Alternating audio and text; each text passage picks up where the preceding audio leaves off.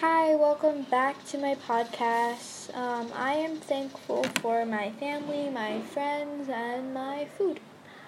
Um, today I'm going to be talking about. Oh, my name is Hosanna, and I study in seventh grade. Anyways, today I'm going to be talking about forgiveness. Yes, um, a very common topic you could say, at least for me. I like hear it almost every Sunday. But you should forgive others.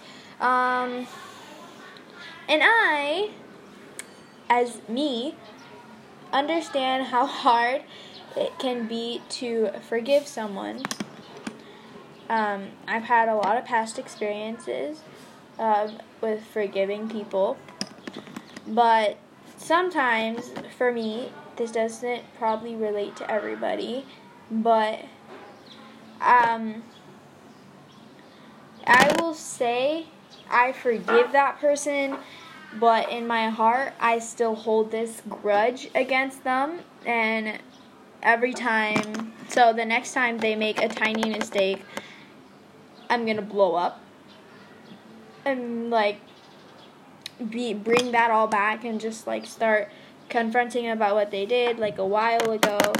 Um, I, I, I try. I don't do that now. Like, I try not to do it. But it's very related. Like, forgiveness and holding grudges are two opposite things. Like, very opposite things. And they're also very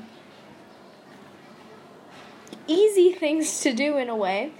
First of all, if someone did something really horrible to you, of course, it's going to be easy to hold a grudge but then if someone accidentally hurt you or something, of course, and you feel bad for them, I'm I'm pretty sure it would be pretty easy to forgive them.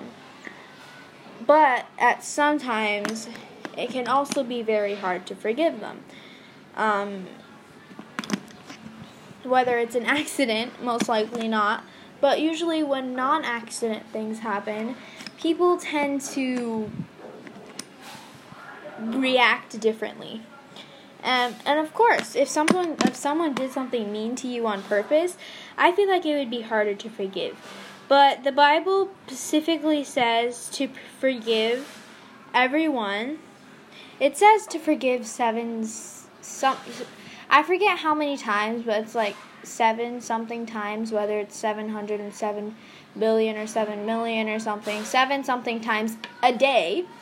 Um so I just encourage you to forgive people. Bye.